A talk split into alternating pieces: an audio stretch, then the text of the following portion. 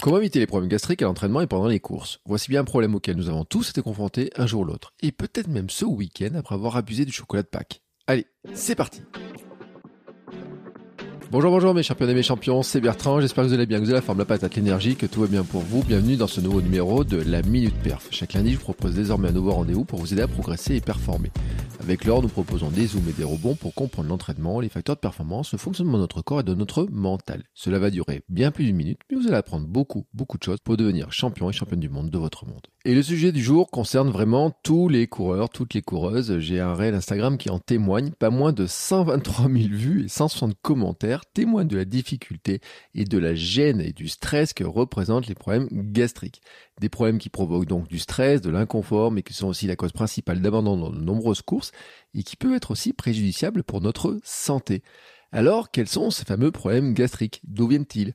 Quoi et comment manger pour les éviter Et quel est leur impact sur notre vie quotidienne et sportive Car oui, il y a un impact à la fois sur notre vie sportive, mais aussi sur notre vie quotidienne. Ce qui nous permet de parler de porosité intestinale, de notre sensibilité au gluten, mais aussi des FODMAP et des aliments qu'on peut éviter, qu'on peut euh, privilégier, de plein de petites euh, tactiques aussi. On va même parler de techniques de course parce que vous allez voir qu'il y a une dimension mécanique, mécanique à tout ça. Vous allez voir que c'est un sujet qui est vaste avec euh, plein de pistes diverses à, étudier.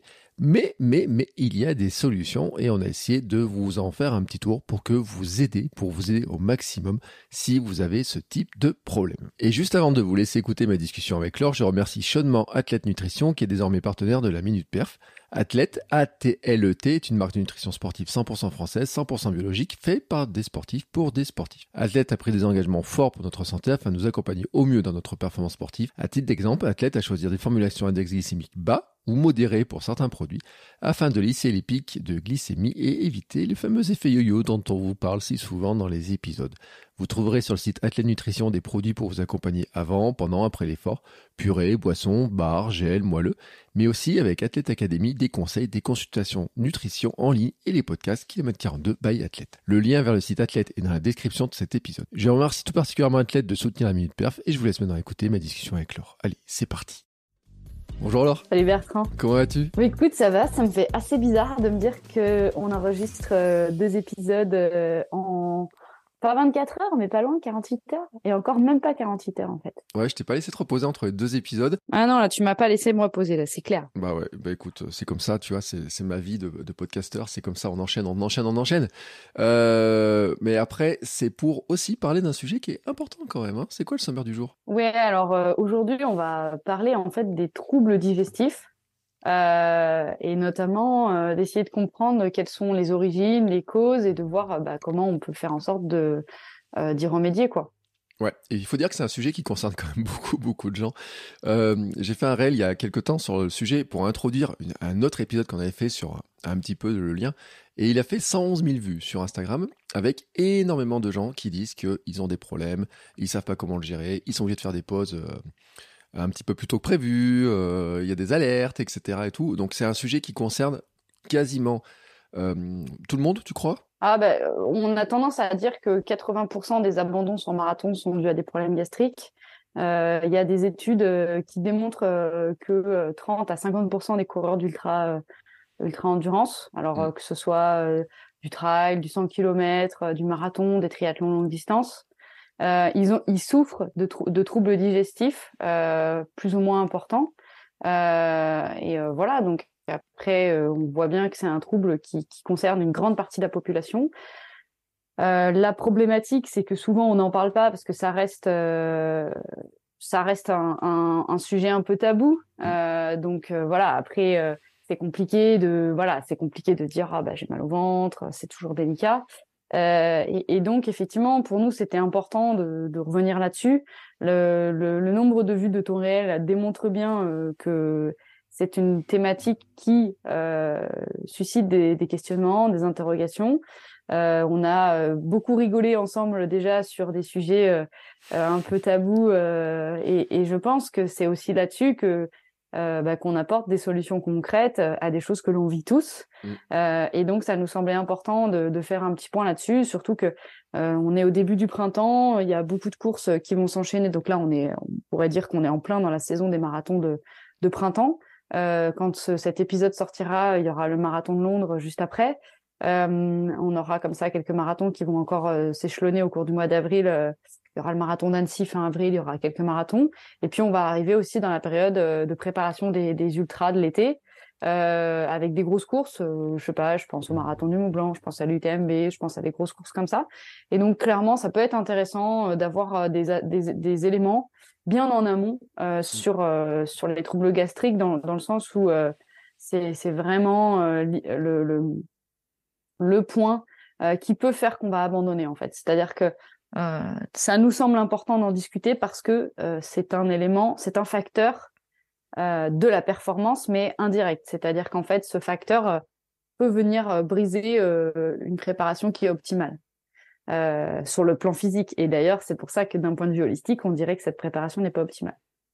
pourquoi on en parle maintenant? En fait, on considère qu'il faut, il y a des études hein, qui commencent à, se faire là-dessus, il faut 6 à 8 semaines pour rétablir une sorte de santé intestinale. Qu'est-ce mmh. que ça veut dire? Alors, l'objectif vraiment de l'épisode, c'est de parler des troubles digestifs euh, dans leur ensemble, même si nous, on va quand même euh, beaucoup euh, parler du lien avec la question de l'ischémie intestinale et notamment en fait la principale problématique, le cœur de la problématique, en fait, ou, ou, tout du moins ce qui est la conséquence de la conséquence de la conséquence de l'ensemble des facteurs, c'est ce qu'on va appeler une porosité intestinale. En fait, pour euh, euh, déjà un petit peu définir euh, ce dont on va parler, les intestins, ils sont composés d'une muqueuse, la muqueuse intestinale, qui normalement en fait est composée de d'un filtre, ce qu'on appelle un biofilm. Et ce biofilm, en fait, il, il, est d'autant plus résistant et performant que l'on a une alimentation très équilibrée en prébiotiques, voire en probiotiques. Donc les probiotiques, qu'est-ce que c'est? C'est c'est l'ensemble en fait des parasites, des champignons, euh, euh, des bactéries qui constituent la barrière intestinale. En fait, c'est eux qui sont chargés de venir euh, faire une sorte bah, de film, hein, je l'ai dit, mmh. parce qu'en fait, la barrière intestinale, elle n'a de protection avec l'extérieur que par ce biofilm que, que, représentent les, les, probiotiques. Donc, ce sont des bonnes bactéries, en fait. Ce sont des bonnes bactéries qui vont nous protéger de l'acidité, du monde extérieur, et puis, ces bactéries, elles ont un rôle essentiel. C'est en fait, c'est elles qui permettent l'absorption des macros et des micronutriments. Donc, en fait, si on a une barrière intestinale, une muqueuse intestinale qui est altérée, euh, qu'est-ce qui se passe? Bah, En fait, on parle de porosité intestinale dans le sens où il y a des trous qui vont se faire dans l'intestin. Ça veut dire qu'à ce moment-là, en fait, les probiotiques qu'on a naturellement dans notre corps et qui sont naturellement a priori plutôt positifs sont en train de, de, de, diminuer. Donc soit on va perdre en famille de probiotiques, soit on va et on va perdre aussi en quantité de probiotiques. Donc on va perdre en quantité de bactéries et aussi en famille de bactéries. C'est un petit peu comme un dépeuplement euh, euh, sur la Terre. Hein. Euh, petit à petit, si jamais demain il y a un problème sur la Terre, ben ça va exterminer des, populations et au bout d'un moment il y a des familles qui vont qui vont perdre qui vont totalement disparaître. Et en fait, le problème des bactéries, c'est ça, c'est que dans notre microbiote, euh, il faut tout à la fois avoir beaucoup de bonnes bactéries, mais il faut aussi avoir ce qu'on appelle une diversité des familles de bactéries. Et en fait, le problème, c'est que quand une famille disparaît, bah, elle ne peut plus se, reconstruire. Donc, le seul moyen pour qu'elle réapparaisse, c'est de, prendre des probiotiques, euh, des souches de, nouvelles souches de probiotiques en complément alimentaire. Alors ça, je l'ai déjà dit et j'insiste là-dessus. Je, je, vais vraiment le redire parce que ça me semble important. Moi, je suis pas pour euh, d'emblée une complémentation, une supplémentation en micronutriments.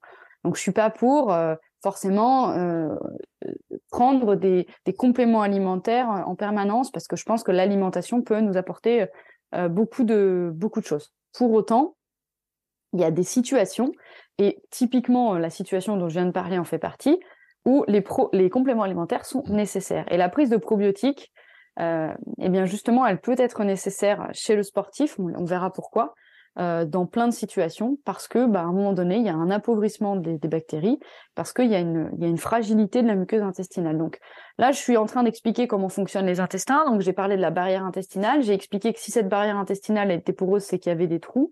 Et s'il y a des trous, en fait, ben, les macros et les micronutriments, ils vont passer la barrière et ils vont plus être assimilés.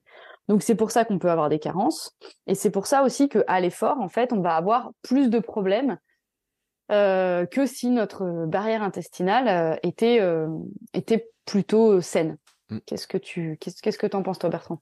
Bah, je, je, je, renverrai les gens qui sont intéressés par, par le microbiote à l'épisode avec Julien Scanzi dans Sport et Nutrition, euh, qui est gastro-entérologue, et on en avait parlé, qui a fait un livre sur euh, justement le fait que nous sommes des euh, microbiens, bactériens, etc. Hein, que y a, on est vraiment constitué de, plein de bactéries et tout, que c'est vraiment important. On en avait parlé justement. Il a donné quelques astuces aussi de de d'images, de, de, de, de, comment s'appelle de, de, choses qu'on peut manger aussi qui aident le microbiote justement, comment on le nourrit ce microbiote, etc. pour le développer. Il avait donné quelques facteurs aussi de de, stress, tu sais, qui peuvent en provoquer la, perte. Donc, en fait, je me, moi, je disais, tu vois, on va mettre un, je mettrai un petit lien comme ça euh, dans la note de l'épisode pour vers cet épisode de Sport Nutrition parce que euh, est en, une heure à peu près, il a fait, on a fait un bon tour de, de, cette question-là. Alors lui, il n'est pas spécialiste du sport. Euh, faut le dire. Et aussi, il avait aussi parlé quand même de dire que le microbiote, dans l'avenir, ça pourrait être un élément à surveiller parce que ça peut améliorer les performances sportives, ça peut même améliorer la motivation. Euh, et que pour lui, il y a déjà des équipes euh, peut-être très perfectionnées qui sont déjà en train de chercher comment améliorer la performance des sportifs en s'intéressant à l'amélioration de leur microbiote avec euh, diverses mm. méthodes variées, etc. Est-ce que c'est une autre nouvelle forme de dopage? Il y aura plein de débats qui vont avoir lieu là-dessus. Mais en tout cas, c'est un vrai, un vrai élément sur lequel lui, il pense qu'il y a déjà des gens qui travaillent, en tout cas dans le milieu sportif. Ouais, moi, j'en suis aussi convaincu. pour moi, le microbiote, c'est vraiment euh, on dit souvent que c'est notre deuxième cerveau et je pense que pour le coup, c'est pas du tout à tort qu'on dit ça. Euh, il faut quand même revenir à, un petit peu à l'origine de l'origine de ce qu'on est. On est ce qu'on est parce qu'on parce, parce qu'on mange ce qu'on mange. Mm. Et euh, on est finalement un individu en, bonne forme, etc. Parce que on va avoir une alimentation de qualité, mais surtout parce que l'alimentation que l'on va adopter elle va avoir des effets positifs et sur notre corps. Et pour que l'alimentation ait des effets positifs, il faut nécessairement que les macros et les micronutriments que l'on ingère soient assimilés par l'organisme. Et je l'ai expliqué, hein, plus, le, plus la barrière intestinale est en bonne santé et plus on va, le, on va bien les assimiler. Je te propose, Bertrand, qu'on rentre dans, vraiment dans le cœur de, de mmh. l'épisode. Alors, bon, déjà, c'est quoi des troubles digestifs? Ben, on va identifier des, symptômes. Et puis on va aussi voir à quel moment ça peut nous toucher. Donc euh, globalement bon bah on a ce qu'on appelle euh, les reflux euh, gastro-œsophagiens donc qu'on pourrait appeler plus simplement le RGO des vomissements des crottes d'estomac des diarrhées des ballonnements ça peut aller jusqu'à des nausées voire à des saignements. Donc en fait, ces, ces symptômes-là, ils peuvent nous arriver soit dans la période de préparation, Mm. soit pendant la course, soit après la course. Bien entendu, euh, nous, ce qu'on évite le plus, c'est que ça nous arrive pendant la course, mais euh, même si ça nous arrive en période de préparation ou après la course, ça témoigne en fait euh, d'une mauvaise santé. Et ça, c'est un indicateur de mauvaise santé, et donc ce sont des indicateurs qui doivent nous alerter. Les indicateurs qui doivent nous alerter en tant que coureur, c'est euh, vraiment une modification euh, du transit, euh, dans un sens ou dans un autre, ou d'une perturbation du transit. c'est des difficultés à digérer. Ça peut être aussi des insomnies la nuit, parce qu'on sait maintenant que beaucoup d'insomnies, les causes de ces insomnies sont parfois des problèmes de digestion. On dit souvent, alors ça c'est en médecine chinoise, que, et ça, ça s'entend hein, par rapport au fonctionnement des intestins, que le, le, temps euh, pendant lequel on a l'insomnie est dû euh, en fait à certains euh, organes du, du, tube digestif. Plus c'est tôt dans la nuit, et plus ce sont des organes qui sont hauts dans le tube digestif, donc l'estomac, le foie, etc. Et plus c'est tard dans la nuit, et plus on est sur le, le côlon, le rectum, et donc sur des, des, des parties basses de l'intestin. Euh, Qu'est-ce que je veux dire par là? Ce que je veux dire, c'est que quel que soit le moment où ça nous arrive, ces éléments doivent nous alerter et ils ne doivent vraiment pas être euh, passés sous silence. Euh, la première chose à faire, et on le, dit, hein, nous on n'est pas médecin, euh, mais malgré tout ça reste des problèmes de santé, et donc la première chose à faire, ça reste de se tourner vers son médecin traitant. Alors ça me fait toujours désolé sourire de dire ça, mais le problème c'est qu'il y a beaucoup de médecins traitants qui sont pas du tout formés et qui sont pas du tout au fait de ces problématiques. on est sur une logique d'une médecine de ville et de, de base Donc, bien entendu, dans, dans ces cas, dans ces cas-là, moi, je conseille vraiment plus de prendre rendez-vous avec un médecin du sport. Alors, ça, c'est pareil, hein, c'est pas parce que le, le médecin du sport euh, est médecin du sport qu'il est au fait de ça. Il y a aussi des vieux médecins du sport qui, du coup, euh, n'ont pas été forcément sensibilisés à ces thématiques qui sont vraiment apparues depuis, on va dire, 10-15 ans maintenant. Donc, si c'est des médecins du sport qui ont été formés il y a, il y a 40 ans, euh, ben, à l'époque, on n'en parlait pas trop, hein, des troubles, troubles digestifs à l'effort et de la composition d'un microbiote et ce genre de choses. Euh, donc après, euh, on peut aller voir des gastro-entérologues ou des gens qui sont spécialisés. Euh, mais en tout cas, il faut, il faut vraiment prendre ça en main très rapidement. nous, on va donner des conseils aujourd'hui, mais on n'est pas médecin et je pense qu'une prise en charge médicale se doit d'être, se doit d'être sûre. alors, on va essayer d'identifier des causes, des, les causes de, de, de, ces problèmes. Donc, en fait, il y a, y, a, bien sûr plein de causes. Euh, la première, en fait, c'est ce qu'on appelle l'ischémie intestinale. Alors, on va expliquer ce, phénomène. Pendant l'effort, euh, ben, le corps, il n'a pas la capacité à, envoyer euh, de l'oxygène, du flux sanguin, de manière aussi conséquente dans les viscères qu'il ne le fait au repos. Donc, en fait, nos viscères vont recevoir moins de sang, moins de micronutriments, moins d'oxygène. Et, donc, en fait, il va y avoir ce qu'on va appeler un petit peu une, une diminution, une, une, pardon, une hypoxie euh, des intestins. Parce que à l'effort, en fait, euh, globalement, 70 à 80% du flux sanguin, euh, il est dirigé vers les muscles, parce que les muscles sont vraiment demandeurs d'oxygène pour fonctionner, de, sang.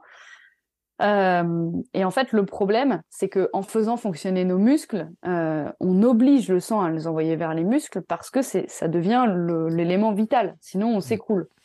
Euh, et, du coup, donc en fait, le sang, il va être redistribué au niveau musculaire et du coup, les intestins ne vont plus avoir euh, les besoins suffisants pour fonctionner euh, de manière suffisante et nécessaire. donc en fait, il y a une privation d'oxygène. Et la problématique des déséquilibres, des pardon, des désordres digestifs après l'effort, c'est en fait le fait que tout d'un coup, à la fin de l'effort, il y a une hyper-revascularisation du tube digestif.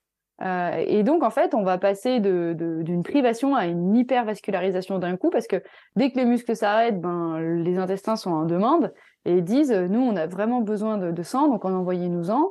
Et c'est là où, en fait, bah, il y a ce phénomène de, réoxygénation trop brutale euh, qui, va, euh, qui va induire, qui va induire ces troubles après l'effort. Donc, en fait, on voit bien que finalement, euh, cette ischémie euh, intestinale, elle est due euh, essentiellement donc à bien sûr une privation d'oxygène pendant l'effort, mais aussi à une réoxygénation trop brutale après l'effort. Donc moi, ce que je, ce que je propose en fait aujourd'hui, c'est que plutôt que de lister tout un tas de causes d'un seul coup et d'ensuite donner des solutions qui seraient détachées, je propose de donner des solutions qui sont dépendantes de chacune des causes, parce qu'on va voir qu'il y a d'autres origines qui sont plutôt mécaniques ou euh, euh, voilà. Donc, je propose d'entrer de, de, travailler là-dessus. Donc, pour moi, il y a deux stratégies. Il y a des stratégies avant la course et des stratégies pendant la course. Je l'ai dit au tout début de, de l'épisode, il faut 6 à 8 semaines pour faire en sorte que les intestins euh, se soient reconstitués, etc. Donc, euh, la problématique, en fait, c'est que quand on a euh, une porosité intestinale, ça va favoriser l'ischémie intestinale. Euh, d'autant plus au regard de ce que j'ai expliqué avec le flux sanguin, il y a beaucoup plus de, problèmes de circulation sanguine. donc, il va falloir arriver à identifier pourquoi on a une muqueuse intestinale, on va dire un peu poreuse. Et, pour ça, il y a, il y a plusieurs, il y a plusieurs pistes.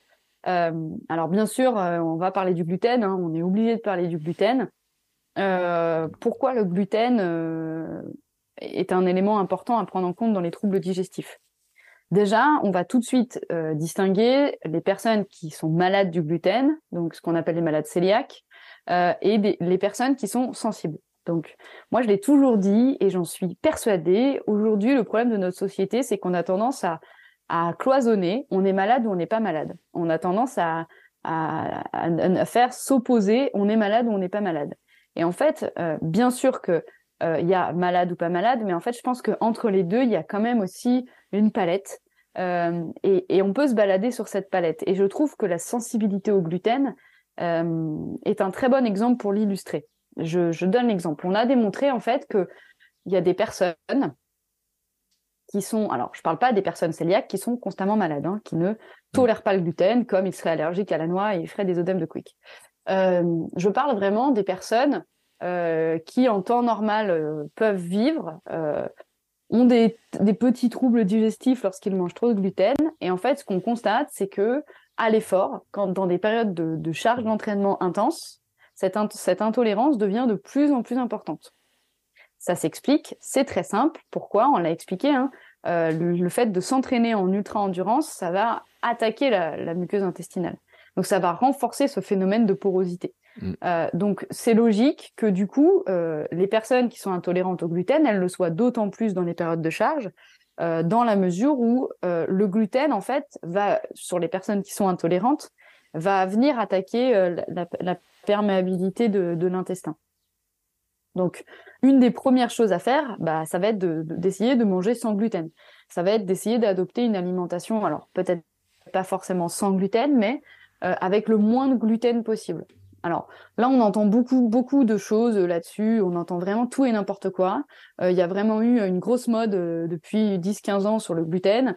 Euh, déjà, le premier conseil que moi j'ai envie de, de, vous donner, c'est si jamais vous constatez effectivement euh, petit à petit des troubles gastriques apparaissent au fur et à mesure de l'entraînement, une perte de poids, une perte d'appétit. Il y a peut-être un truc à faire avec le gluten. Pour ça, le but c'est pas de vous jeter sur euh, les produits sans gluten du supermarché parce que le problème de ces produits sans gluten, c'est qu'ils sont ultra transformés. Mmh. Mais vraiment, c'est assez impressionnant. Hein. Euh, allez lire les étiquettes. Euh, en fait, pourquoi? Le gluten, c'est une une protéine qui va mettre du liant, qui va mettre de l'élastique. C'est pour ça que la mie du pain, elle est hyper filante, que la brioche, elle est hyper filante. Alors c'est sûr, hein, c'est tout doux, c'est réconfortant, c'est très sympa en termes de texture, ça va donner ce côté élastique. Euh, mais on comprend bien que bah, faire un pain sans élastique, c'est compliqué. C'est beaucoup plus compliqué. Un pain qui est friable, ça reste beaucoup moins agréable en bouche qu'une mie bien filante et mmh. bien moelleuse. Donc les industriels qui créent par exemple des pains sans gluten que l'on trouve des pains à faire réchauffer, ben, ils rajoutent en fait des textures euh, de type huile ultra euh, euh, ultra hydrogénée dans laquelle on rajoute de l'hydrogène qui lui-même est un est un liant. Donc euh, on a euh, des, voilà tout un tas de, mono et de dio euh, hydroxyde en veux-tu en voilà donc euh, de, des fécules pour épaissir.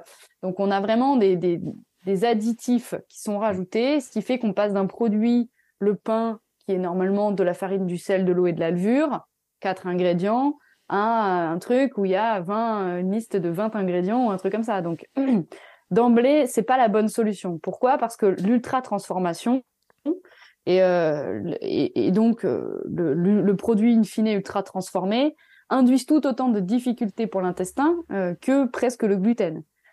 Pourquoi, pourquoi ça pose problème? Ben, Tout simplement parce que ce sont des molécules qui sont ultra complexes et donc qui vont demander beaucoup de travail aux intestins pour être digérées. Donc, si on reprend notre logique, on essaie d'être un peu cohérent dans tout ce qu'on raconte, euh, notre but, c'est d'alléger le travail de l'intestin. On a mm. expliqué que plus euh, on lui donnait du boulot, plus il allait se venger, entre guillemets, derrière on allège le travail de l'intestin et en même temps on lui donne des molécules ultra complexes à décomposer. Donc on voit bien que c'est complètement euh, pas cohérent. Donc première chose, vraiment, on bannit les, les aliments ultra transformés euh, au rayon, au rayon de, du sans gluten, euh, qui ne sont vraiment pas bons, et on se tourne en fait vers des aliments qui sont naturellement sans gluten. Parce que oui, il y a des aliments qui sont naturellement sans gluten, et on peut avoir une alimentation tout à fait équilibrée en termes de macronutriments et de micronutriments, sans manger de gluten.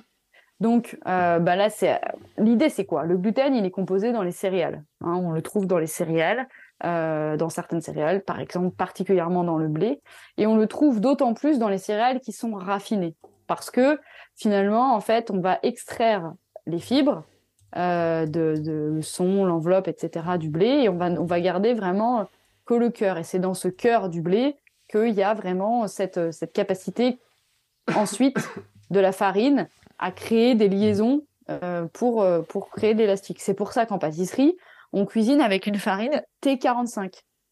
Plus le numéro de la farine il est petit, sur les, ça, ça peut être un conseil aussi qu'on peut donner, plus la farine elle est raffinée, c'est-à-dire plus on a retiré de choses et on a gardé vraiment que le cœur du blé. Donc plus elle est ce qu'on appelle blanche. Mm. Plus le numéro il est grand et plus la farine elle est complète, voire intégrale. Ça veut dire qu'on a pris le grain dans son entièreté et on l'a broyé dans son entièreté. Donc effectivement, une farine complète, elle va avoir moins de liants parce que les fibres qui sont contenues dans le son, elles sont beaucoup moins euh, liantes entre elles que euh, le cœur du blé. Donc déjà, ça c'est un premier conseil. Donc on va limiter les farines complètes, c'est-à-dire que bien entendu, si on veut continuer à manger du blé, on peut prendre de la farine T50 par exemple, qui est une farine intégrale. Malgré tout, il y aura toujours plus de gluten dans une farine T50 de blé que dans des farines qui sont naturellement sans gluten. Donc, par exemple, le sarrasin. Pourquoi? Parce que le sarrasin, c'est pas une céréale, c'est une fleur. On a trop souvent tendance à, assimiler le sarrasin à une céréale. Le sarrasin, c'est une fleur. Et, donc, il n'y a pas de gluten dans le sarrasin. On peut se tourner aussi vers le riz, euh, euh, qui, apporte des glucides lents, complexes, euh, qui, pour autant ne comportent pas de gluten. Ensuite, on a des céréales qui qui en ont un peu moins. Alors, il y a l'épeautre et le petit épeautre, surtout, le seigle.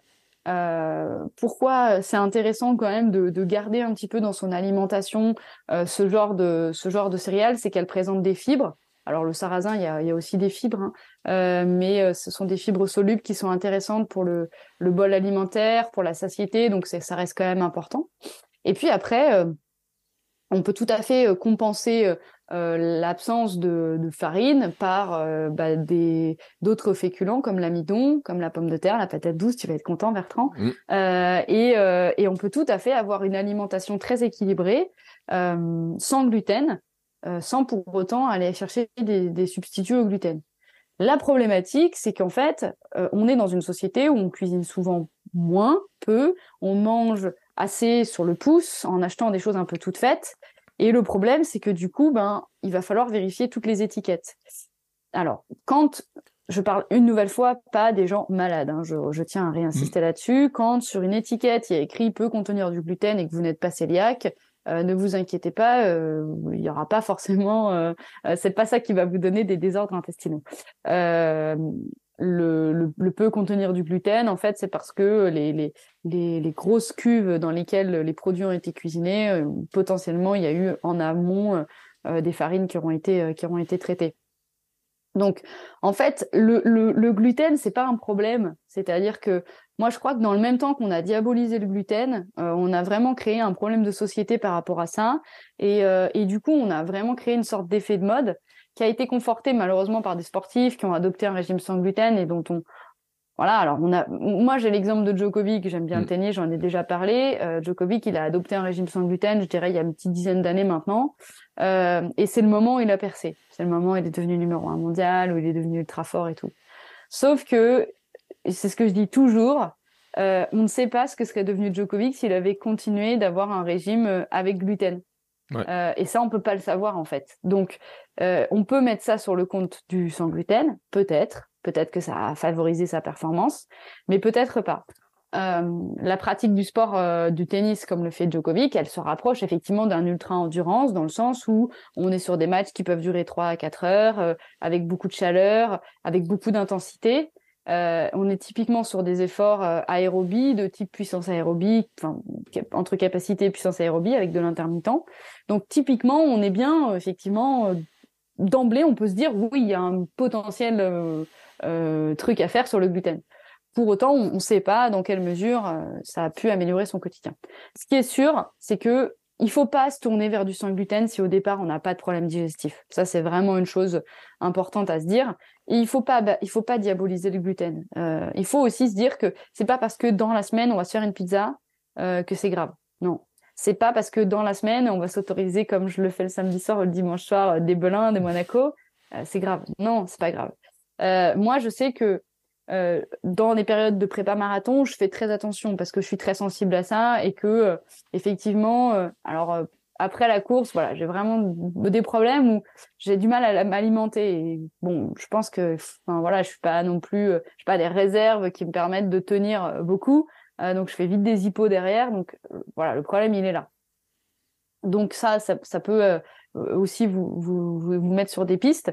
maintenant, pour moi, le gluten, c'est pas un problème dans le sens où euh, si on mange brut, si on mange peu transformé, si on mmh. cuisine beaucoup, eh ben en fait, on a très très très peu euh, de risque d'avoir du gluten dans son alimentation.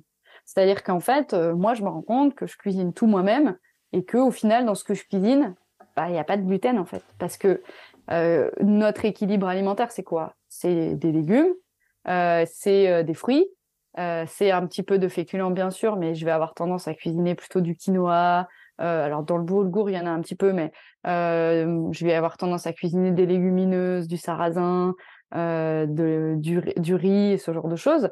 Donc on voit bien qu'on peut avoir une alimentation totalement équilibrée, sans gluten, et sans se dire est-ce qu'il y a du gluten en fait? Et après, c'est ce que je dis, en fait, tout est une question de dose. Euh, quand on n'est pas malade, euh, c'est vraiment la dose qui fait le poison, entre guillemets. C'est-à-dire que euh, c'est la dose et à quel moment on prend cette dose. Donc ça, c'est le premier conseil que, je, que je donne. Je ne sais pas, Bertrand, si tu veux rebondir sur la question du, gluten. Moi, j'ai fait. On a fait deux mois sans gluten une fois à la maison, il y a deux ans de ça. C'était pour voir un truc pour notre fille, pour tester, voir si justement il n'y a pas des sensibilités un petit peu. Et en fait, euh, j'ai même fait un blog qui s'appelle No Gluten Bear. J'ai fait un, un mois sans gluten. Vous avez fait tous les jours un petit, euh, truc là-dessus. Enfin pas un blog, un podcast. Et, euh, et en fait, euh, c'était pas très compliqué de cuisiner sans gluten. on s'était rendu compte ça. Enfin au début, ça change les habitudes parce que si vous mangez du pain et si vous adorez le pain, oui, là il y a un truc à adapter un petit peu. Si vous voulez vraiment supprimer totalement le gluten, manger du pain mais sans gluten, et là, c'est vrai, euh, les rayons de, des supermarchés euh, sont remplacés, le, la farine de blé remplacée par de la farine de maïs et tout. Il y a des IG qui sont super hauts. Enfin, c'est vraiment catastrophique. Mais après, dans la cuisine au quotidien, euh, c'est pas super compliqué. Alors après, oui, il y a les cas où tu as envie d'une pizza ou bon bah là, tu sais qu'il faut trouver une pâte, mais tu arrives à faire de des pâtes sans, sans gluten. Faut le dire aussi, c'est que quand on va dans les rayons, euh, notamment des magasins bio, il y a plein de farines différentes qui sont sans gluten. Tout à l'heure, tu me parlais de la patate douce, mais Pardon. J'ai fait aussi des, euh, des, pancakes à la farine de patate douce, par exemple. Et c'est très bon. Euh, on peut trouver, par exemple, si on met de l'avoine dans ces pancakes, on n'a pas besoin de mettre de farine, etc. Donc on peut adapter les recettes assez facilement du moment qu'on les fait. Ouais, l'avoine, il y a des avoines, il y a des avoines. Il faut faire attention. Mm. Quand on est cœliaque, dans l'avoine, il y a un peu de gluten. Donc pour le coup, euh, je l'ai pas cité, c'est un bon exemple. Il y a des avoines sans gluten. Mais clairement, si on n'est pas malade cœliaque, franchement, ça sert à rien d'aller chercher de l'avoine sans gluten.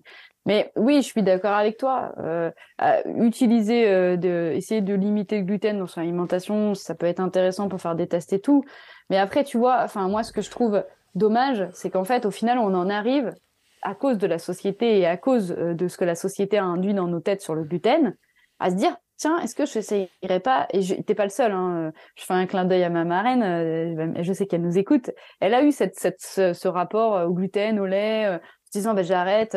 En fait, on est dans une société où on va avoir tendance à diaboliser certains groupes d'aliments et à se dire ah bah tiens, est-ce que ça serait pas mieux sans? Et au final, c'est dommage parce qu'on reste des omnivores, on reste, euh, on a besoin de tout, euh, mais dans des proportions qui sont raisonnées.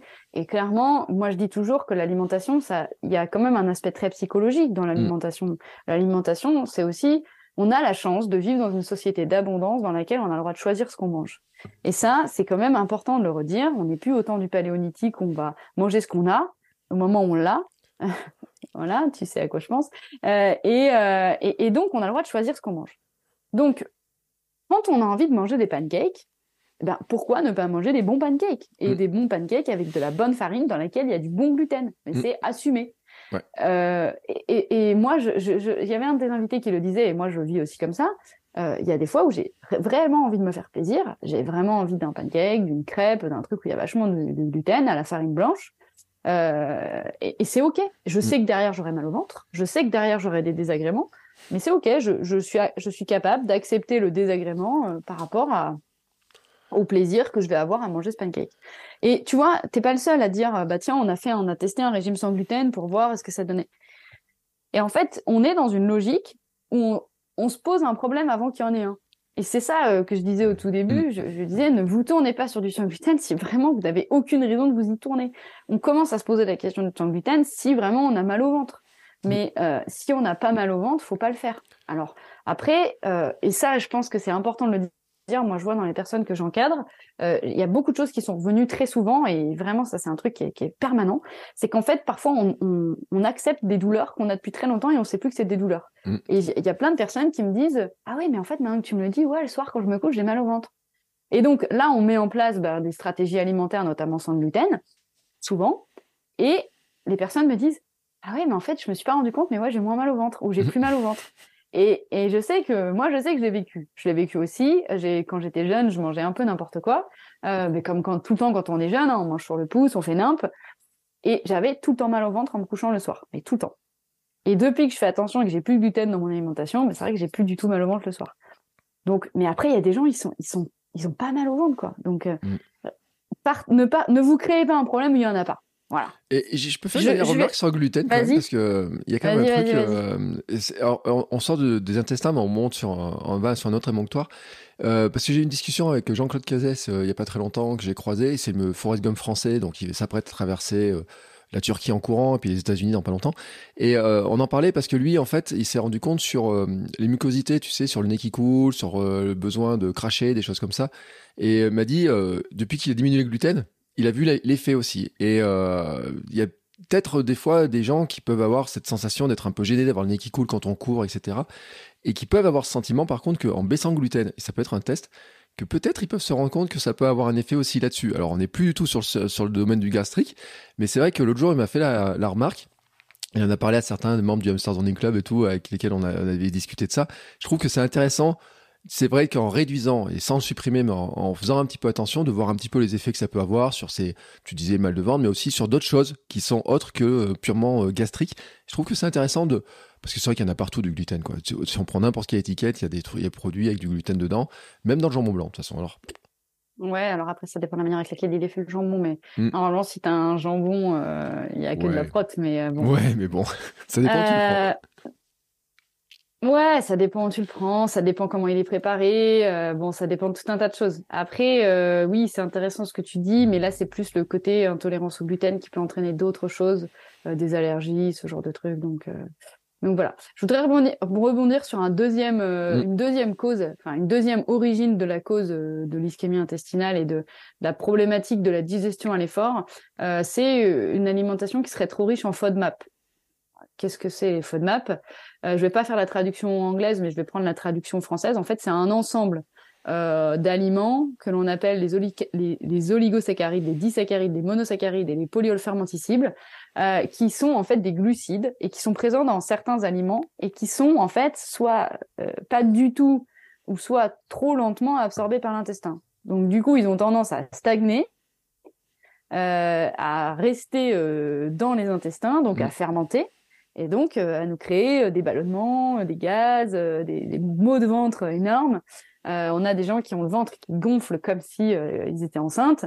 et donc en fait, les FODMAP, c'est il faut voir après quelle est la sensibilité que l'on a nous-mêmes à ces aliments. C'est exactement la même chose que le gluten, c'est-à-dire que ce que je suis en train de dire, c'est pas on est sensible ou pas, enfin on est malade de FODMAP, c'est pas ça, c'est quelle est notre sensibilité. Et en fait, on, va, on peut se rendre compte que dans notre sensibilité au FODMAPs, il y a plusieurs catégories, je vais y venir, euh, on peut être plus ou moins sensible à certaines catégories.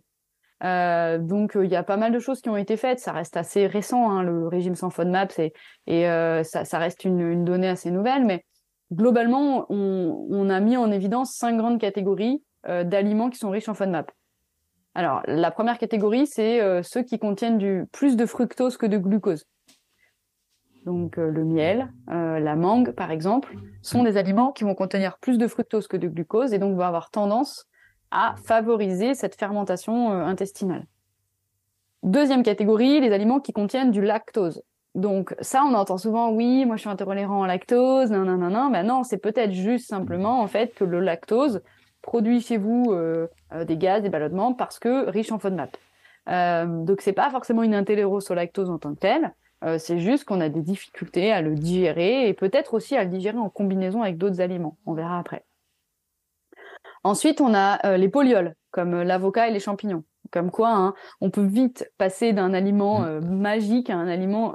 Et donc ça, c'est pareil, ça me fait rire, c'est qu'en fait, souvent, les gens qui se disent oui, moi je suis intolérant au lactose, tout ça, se, se trouvent en fait des aliments qui ont été diabolisés par, par par plutôt pas l'industrie, mais la, les, courants un peu bobos sur l'alimentation actuelle. Et derrière, ils ne voient pas en fait que bah, dans le, même type de désagrément, par exemple les FODMAPs, euh, l'avocat qui est l'aliment ultra santé que tout le monde machin valorise, au final c'est aussi un aliment qui, qui peut poser des troubles digestifs. Ce que je veux dire par là, c'est que en général, quand on est sensible aux FODMAPs, euh, on est sensible un petit peu à tous ces groupes d'aliments. Mm. Et donc on va, c'est rare euh, qu'on soit juste sensible, par exemple, au lactose.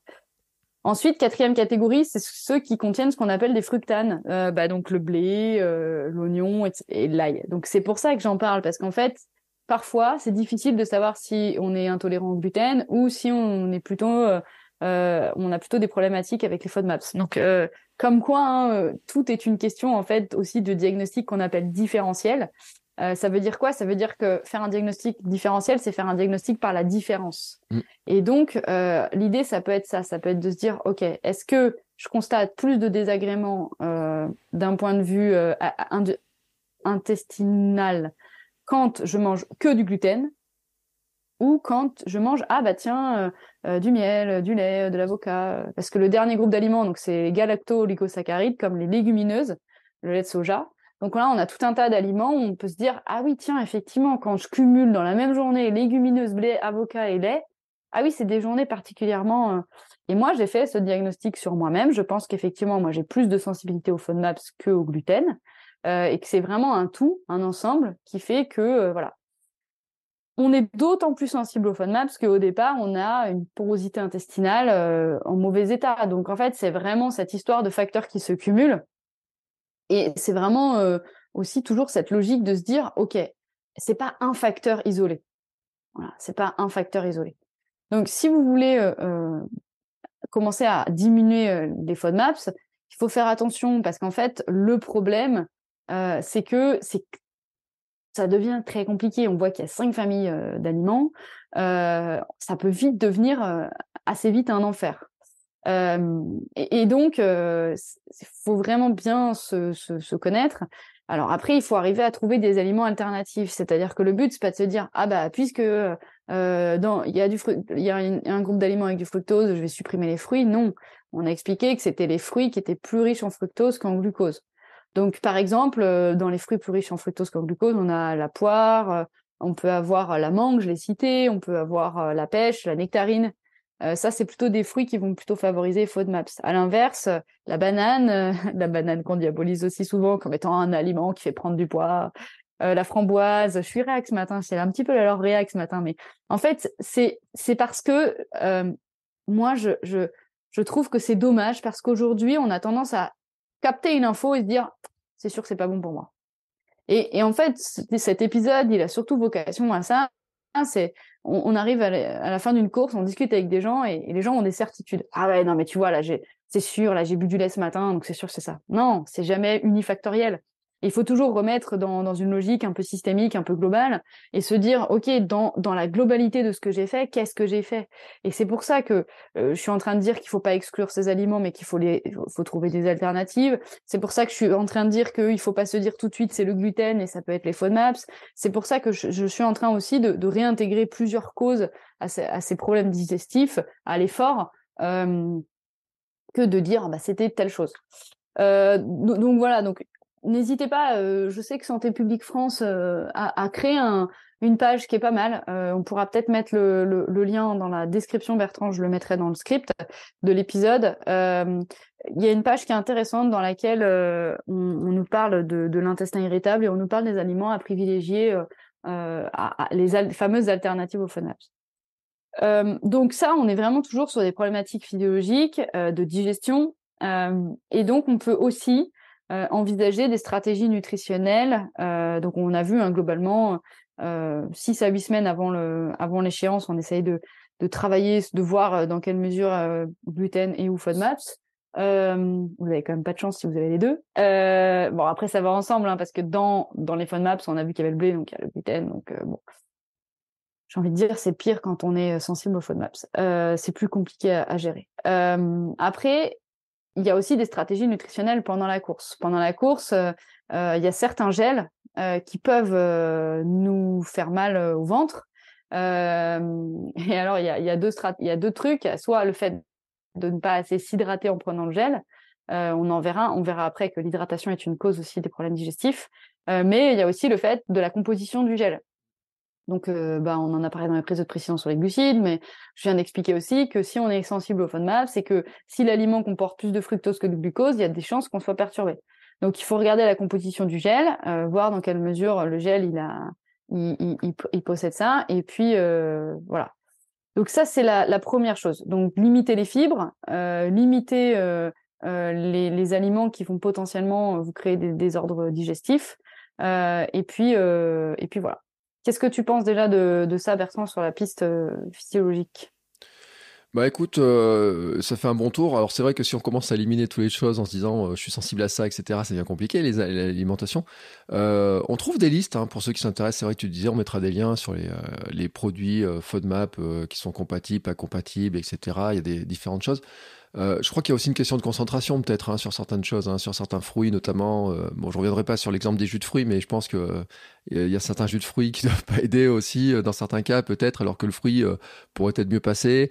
il y a peut-être aussi le, la quantité, je veux dire, de, de certains produits qu'on va ingurgiter ou peut-être la forme qui peut jouer un petit peu hein, sur la quantité. Et c'est ça qui est difficile.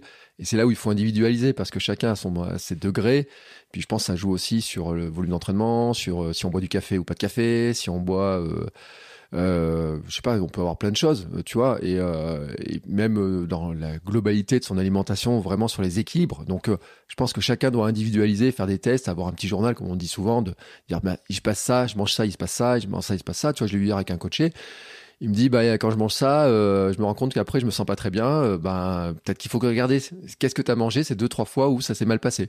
Et c'est comme ça, je pense que chacun doit avancer parce que c'est vrai qu'après euh, on disait l'autre jour mythes un petit peu, mais a un petit peu, on voit tous ces trucs passer, on se dit ah il faut que ça et c'est toujours l'objet, le syndrome de l'objet brillant. Ah ça a l'air génial ce truc là, etc. Mais après, est-ce que c'est vraiment adapté à nous? Ça c'est encore une autre affaire quoi. Ouais, je suis assez, d'accord avec toi. C'est, très intéressant ce que tu dis. Euh, on bascule euh, sur d'autres causes.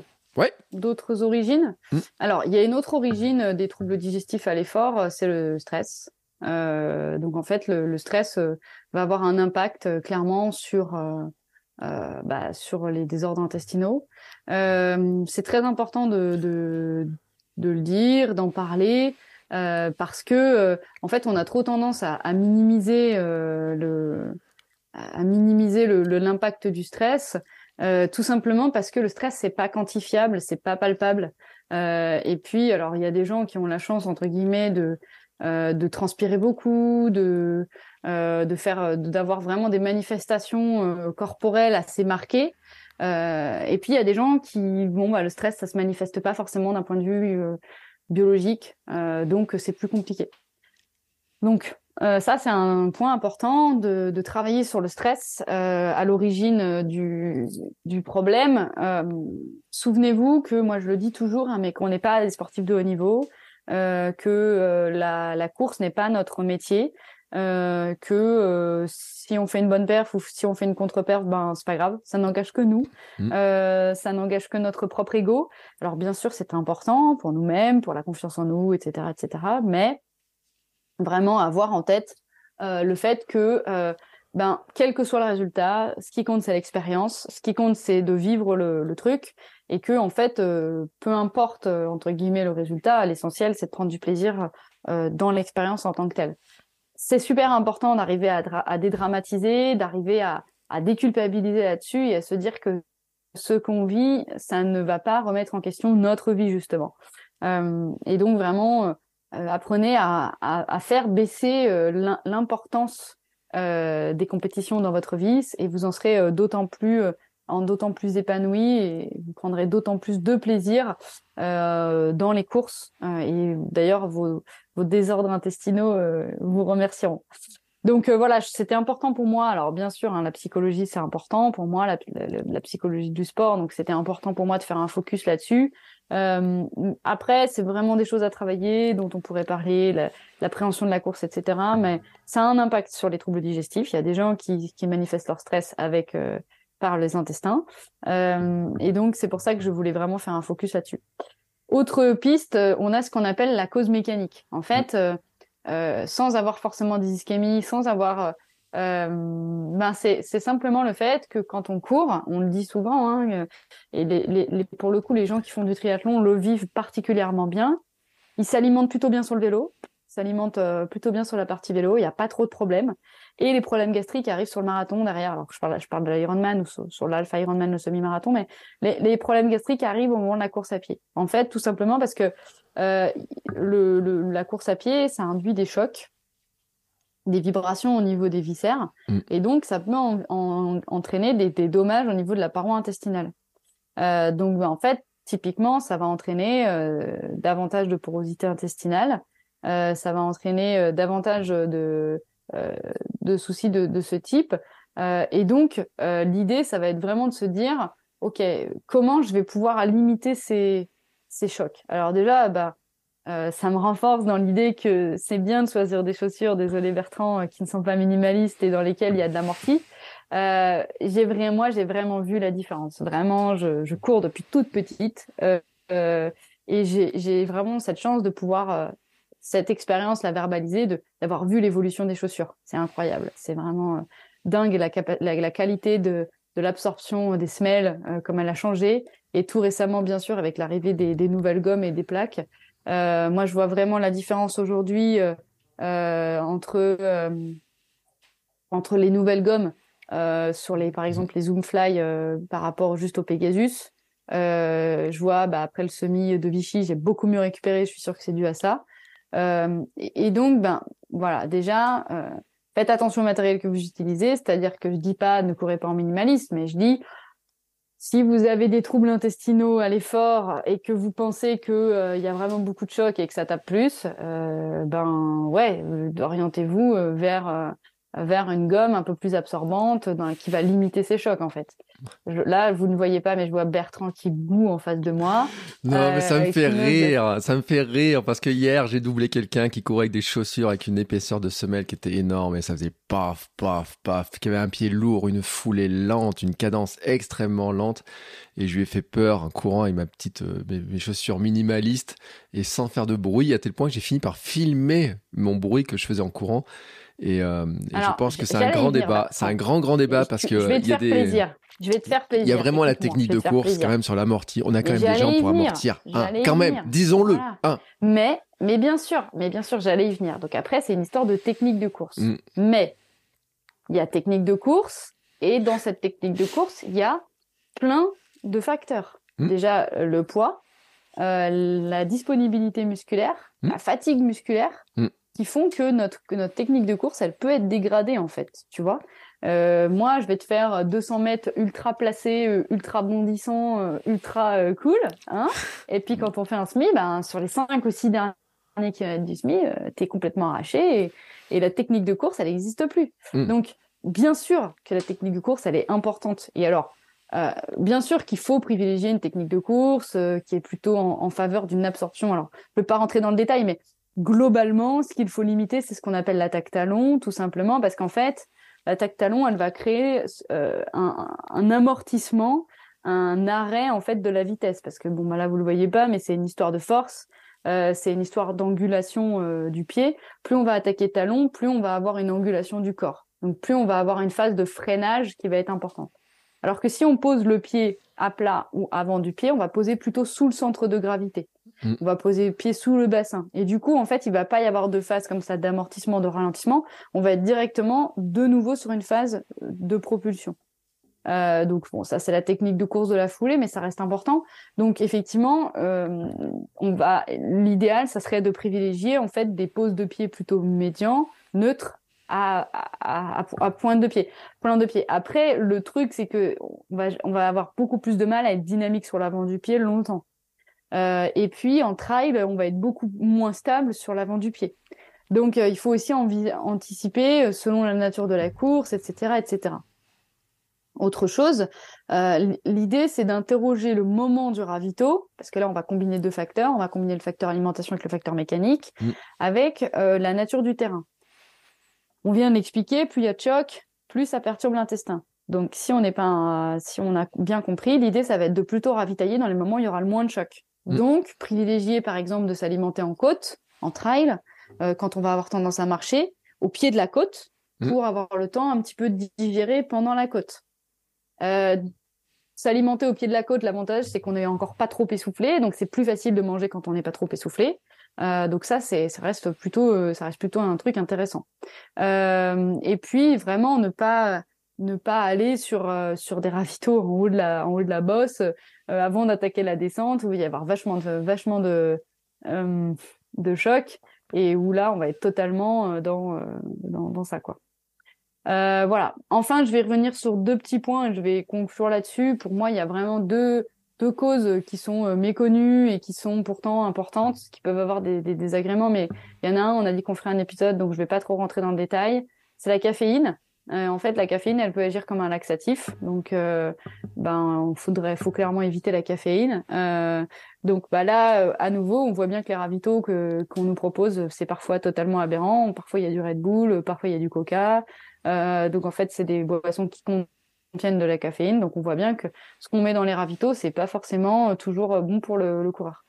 Et enfin, le, le, dernier point sur lequel il faut être vigilant, c'est les anti-inflammatoires, parce que bah, les anti-inflammatoires, en fait, ils peuvent provoquer des, micro-saignements euh, gastro-intestinaux. Euh, et donc, ils ont été reconnus comme étant euh, vraiment potentiellement liés à des troubles, à des troubles intestinaux des, et parfois même à des, ischémies chez les personnes non sportives.